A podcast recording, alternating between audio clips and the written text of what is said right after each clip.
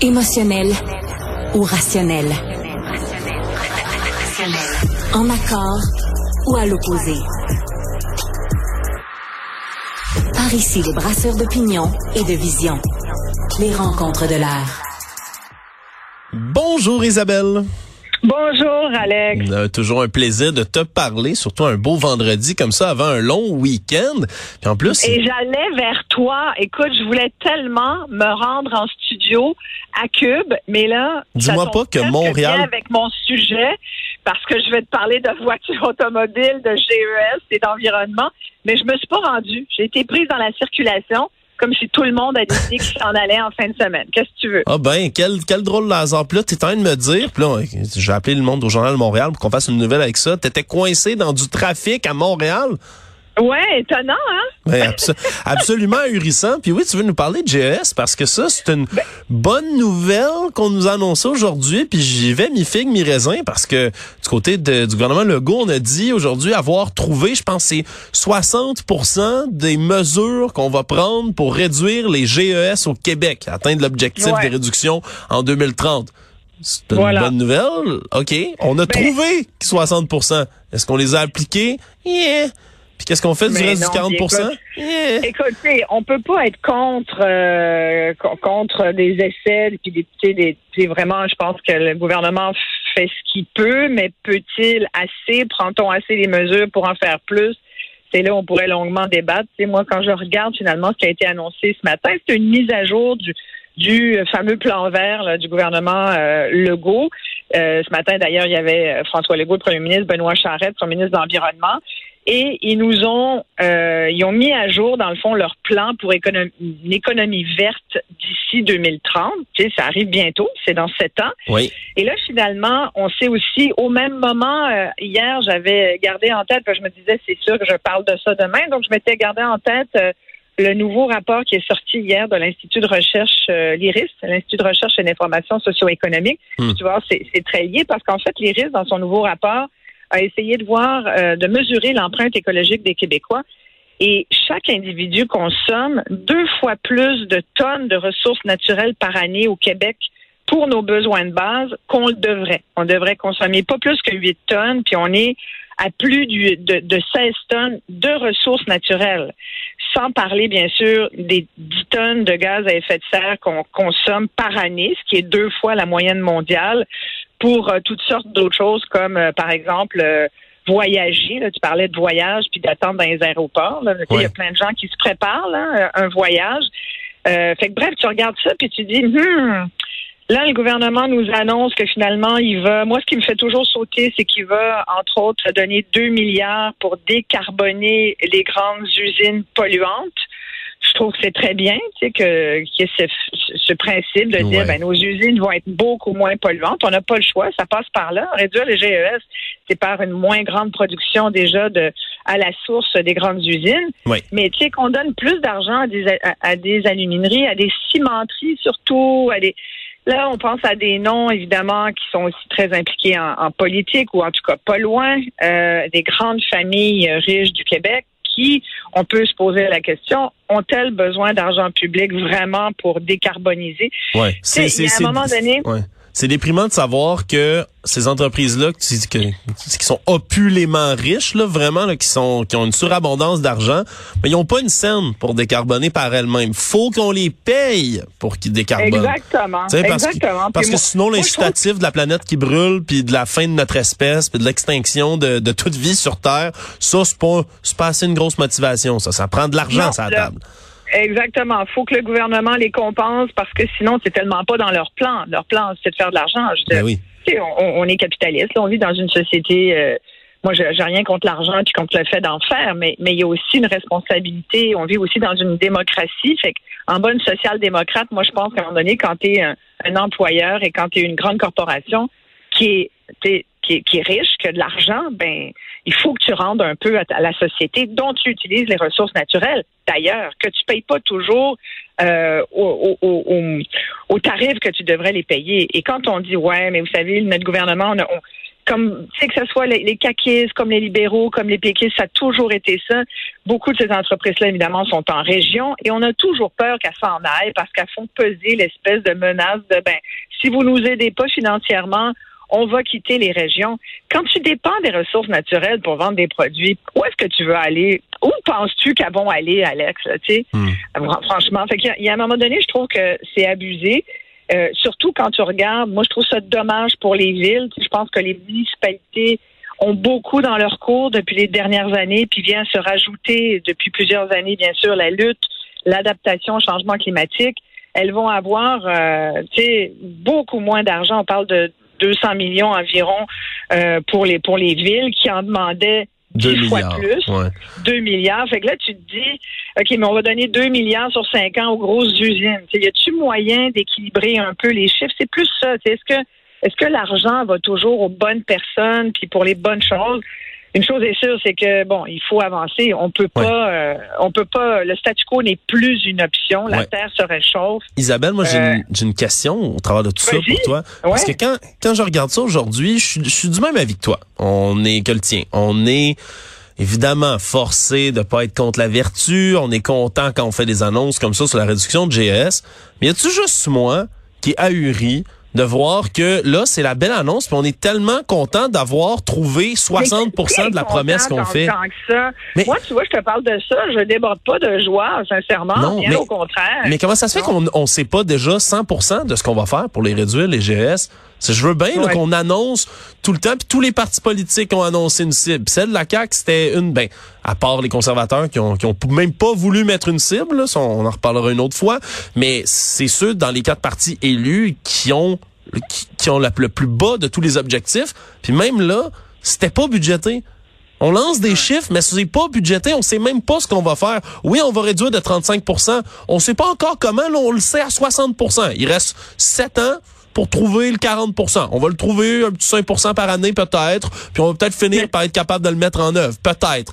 Moi, ça me ça me jette à terre que ce soit ça nos ambitions. On a les objectifs, on sait pas comment on va réaliser, puis là on est content quand on trouve plus que la moitié de comment on va le faire. Je sais pas, moi ça me jette à terre. Je pense Ouais, mais tu as raison. Mais, mais tu en partie, euh, il y, a, aussi euh, un des, des problèmes, c'est la réaction, c'est l'espèce de, de réaction euh, négative au changement. C'est sûr que quand on parle de changement climatique, tu sais, un des deux mots, ça dit changement. Va falloir s'adapter. Puis ça, il y a une espèce de c'est quasiment humain, mais il y a une espèce de, de, de, réaction réfractaire au changement. On aimerait ça que rien bouge. On trouve ça bien épouvantable que la planète se réchauffe, sauf qu'on n'a jamais autant dépensé de pétrole tu te demandes s'il n'y a pas du monde qui, qui le boive tellement on en consomme. Tu sais, c'est euh, mm. Pierre-Olivier Pinault, euh, qui, qui, est un, expert euh, en la matière, qui nous le rappelle, tu sais, puis qui, évidemment, si on l'écoute, on devrait tous rouler en vélo. C'est peut-être pas c'est peut-être pas réaliste pour tout le monde. Il y a effectivement des gens qui n'ont pas le choix de se déplacer. Euh, il y a des, les habitants des régions éloignées, ils peuvent pas se déplacer vraiment autrement. Euh, il y a des, il y a des voyages aussi obligatoires où, puis ça peut pas juste être le monde qui porte tout seul le poids de, de, de cette adaptation là. Mais c'est vrai que quand tu regardes, c'est Pinot qui disait il n'y a jamais eu autant de véhicules sur les routes. Les Canadiens achètent toujours davantage de véhicules, de plus en plus gros. Pour chaque véhicule vert, c'est-à-dire le véhicule électrique qui s'est vendu dernièrement, il y a 11 gros VUS. Alors, tu sais, là, tu as envie de dire, bon, ben, dans le fond, on, est, on est complètement contradictoire, puis on est, puis ou on est hypocrite, ou alors on se ment à nous-mêmes. Mais tu sais, ça nous avance pas de nous mentir à nous-mêmes parce qu'on habite tous sur la même planète, puis on n'a que celle-là, il y en a pas d'autres. Alors, et, c'est pour ça, je pense qu'il y a beaucoup de gens qui sont réfractaires. on, vient de parler des grosses corporations qui ont des, qui font rouler des grosses usines et qui euh, qui brandissent le, la menace de ben on va fermer puis vous, vous irez trouver euh, des jobs pour ces travailleurs-là. Euh, la journée où on sera parti, mais en même temps, le gouvernement l'a jamais caché le gouvernement de la CAQ, comme les autres avant, ont toujours privilégié le développement économique. Ça a toujours été ça. Ça a toujours été les jobs avant l'environnement. Puis je pense que ça l'est encore. C'est encore les jobs avant l'environnement. Hmm, ben avant, on faisait fi, on, on, on, faisait semblant. Là, aujourd'hui, on essaye. Puis on se dit, ben écoute, on a 60 des, des, des, façons de faire, il nous en manque un petit bout, on travaille dessus. Mais on, continue de penser que c'est l'environnement. Là, là, avant, c'était c'était l'espèce de truc boiteux. Là, là, maintenant, on dit tout en luttant. On va essayer de le faire en même temps. Bon, on y arrivera pas, mais c'est clairement le développement économique qui a toujours, qui gagne toujours cette espèce de bataille-là. Ouais, Mais il y a quand même des choses intéressantes, comme le transport lourd.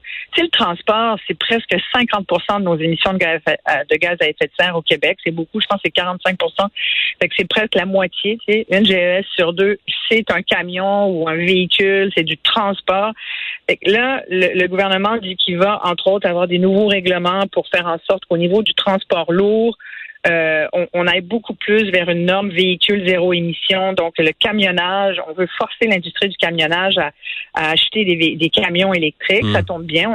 On a, entre autres la Lyon électrique qui en, qui en, fait. Donc, euh, mais euh, ça va prendre plus que ça quand même. Puis sincèrement, euh, je pense qu'il faut tous aussi faire, faire notre effort. Euh. Moi, je, je, le dis souvent, j'ai des contradictions parce que j'aime voyager, puis, puis en même temps, ben, je suis le temps parti euh, ici et là, j'y vais avec un véhicule. Moi, j'ai opté pour un petit véhicule.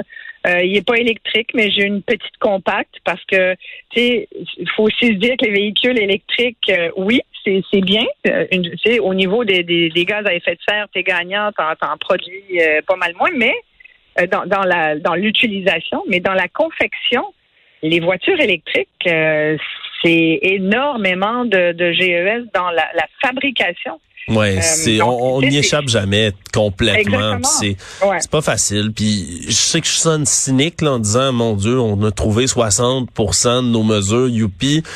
Mais au final, moi, je reste un éternel, mais moi, je reste un éternel optimiste sur ces questions-là. J'ai, j'ai, moi, j'ai foi que l'humanité, on est capable de rebondir, de s'adapter, de, de bouger dans la bonne direction, même si ça sera pas beau à voir puis qu'il risque d'y avoir des dégâts en chemin. Mais moi, ça m'inquiète de voir justement des, des annonces comme ça. Oui, dans ce cas-ci, c'est positif. Mais tu sais, il y a eu une surenchère là avant les dernières élections de cibles, de réduction de GES.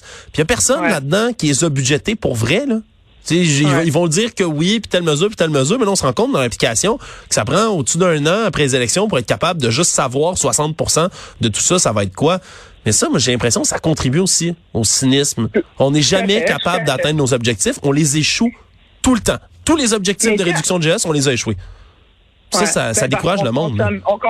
On, continue, de consommer plus que qu'on fait des efforts. C'est ça que, dans le fond, l'équation est simple. Tu, sais, mais, tu parles de mesures. Euh, on en parle à peu près jamais, mais l'espèce d'obsolescence qu'on dit programmée de, plein d'appareils, si elle est programmée, cette obsolescence, d'abord, c'est que c'est frauduleux. Tu sais, tu me vends un appareil tout en sachant que dans un an ou même avant, il va, il va péter.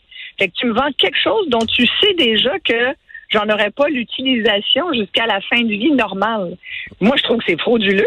Il devrait y avoir une loi qui interdit ça. Qu'est-ce qu'on fait contre l'obsolescence programmée? Rien. Ça, c'est tellement vrai ce que tu dis. Là. Écoute, je vais te donner un exemple. J'ai acheté un air climatisé. Tu vas me dire, ouais, la climatisation. Mais regarde, aujourd'hui, euh, à peu près, non, non, t'as pas le choix. Je ne vais pas te blâmer ah, là-dessus. Alors, alors, j'achète un air climatisé.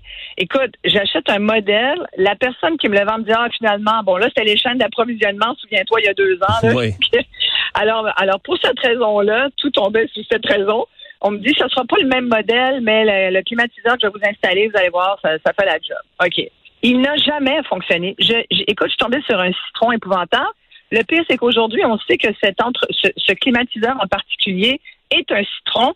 Il y a à peu près, je me suis renseignée, tu comprends que j'ai dû faire ma petite enquête, je me suis dit, oui. c'est-tu juste le mien ou il y en a eu d'autres? Il y en a eu plein d'autres.